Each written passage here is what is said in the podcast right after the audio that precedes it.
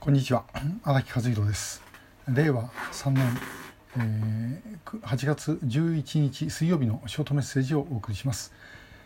えー、今日お話しするのはあの北朝鮮は何で崩壊しないんだろうってこれよく聞かれる質問です。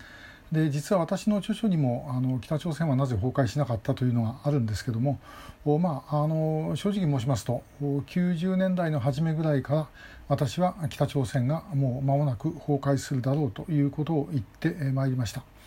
えー、ですからまあ予測が当たらなかったということでもあり、えーまあ、本書いたのはで一体何であんなにめちゃくちゃな国が潰れないんだろうということだったんですね。で、まあ、ももちろんこれはいろんな条件があるんですけども2つ国内と国外と分けてちょっと考えてみたいと思います。国内的な条件というのは、まあ、何といってもあの独裁国家ですね、えー、情報を遮断して、えー、そして、えー、国内で、えーまあ、強権政治を恐怖による政治を行うと。で80年代ぐらいまでは あの配給による統制が効いていました、えつまり言うことを聞かなければ配給を出さないということができたんですね。でところがそれがもう配給自体あの体制自体が崩壊してしまって、え90年代以後はそれができなくなった。で、えそうするとどうするかというと、え今度は恐怖ですね、公開処刑あるいは収容所送り、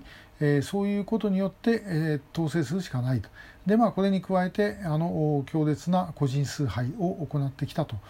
いうことです。で、まあ非常に厳しい密告性がある。で密告も本当に親兄弟でもですねあの密告しないとそれ自体が罪になるということで、えー、もうあの何人かで共同防御をするということが、まあ、極めて難しい、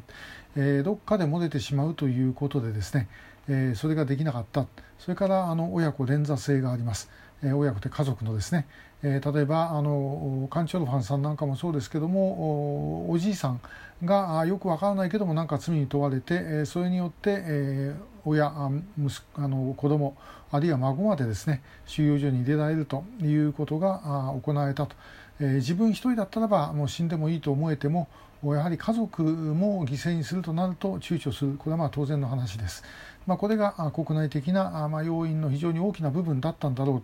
というふうに思います。国外的な要因はこれはもうあの前にもお話した北朝鮮おみこし論でですね、え北朝鮮というおみこしをですねこれをまあ担いでいる4人の担ぎ手が、え日米中ロだと。で、えー、もう貧乏神が乗っかってるんで、えー、話したいんだけどもお互いに仲良くないんで話せないと。でどこかの国が助けてしまうと。で崩壊してしまうとそこでですね大きな東アジア全体の秩序の変化が起きるんですね。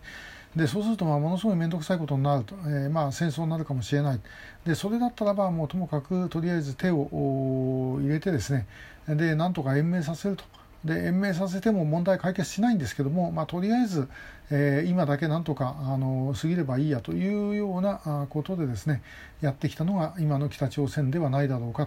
というふうに思います。で、えー、じゃあこの2つの状況を変えるのはどうすればいいかと、えー、1つ内部の状況というのはまあかなり変わってきてます。これは特に情報の流入があの一気に増えているということがあり、あるいはコロナなどでですね北朝鮮の体制自体がかなり緩んでいるということがあります。えあともうは外の問題なんですね。で今北朝鮮の中ではもう自分たちでどうにかできるなんて思ってる人間いません、えどこに助けてもらうかという選択です。で中国に助けてもらうかアメリカに助けてもらうかということで、えその、まあ、大雑把に言えば2つの勢力が争っているということだろうと思います。で、えー、まあそれであればこれから一体、えどういうことをしなければいけないのかと。いうことですね。我々としてはともかくその情報の流入をやりそして、えー、北朝鮮内部の今の金正恩に、えー、反感を持っている人たちまあこれも山ほどいるわけですね、えー、金正恩以外の人間はほとんど反感を持っているでしょうからこういう人たちの中を分断してそして我々と手を結べる人間を引っ張ってくるということそして、えー、国際的なものという意味で言えばえー、米中は勝手にそれぞれ自分たちの都合で動きますですから日本がもう主体的にですね、えー、北朝鮮の中に手を突っ込むしかないです。でこれあの朝鮮半島にあんまり手を突っ込みすぎるっていうのは危険でもあるんですね。えー、まあ実際でも日本は自分たちの国のですね生存をかけて日清日露の戦いを戦ったわけです。ですからやはりですねもうともかくほっぽらかしといて、えー、どうにかなるのを待つということはこれできません。まあ、介入して、えそして、えー、できるだけ早くに引くということをですねあのやっていくことが必要ではないか、えー、後になっていけばですね話はどんどん面倒くさくなります、えー、ファーストインファーストアウトで、えー、いくということが、まあ、全て、えー、だろうと思います、えー、一気にです。やんなきゃいけないのは。一気にやんなければいけない。だらだらやっちゃダメです、えー、ということを考えている次第です、えー、まああの本当になかなか煮ても焼いても食えないところなんで難しいんですけどもなんとかですねえそれを片付けてしまう時なのではないかということを思ってます。今日もありがとうございました。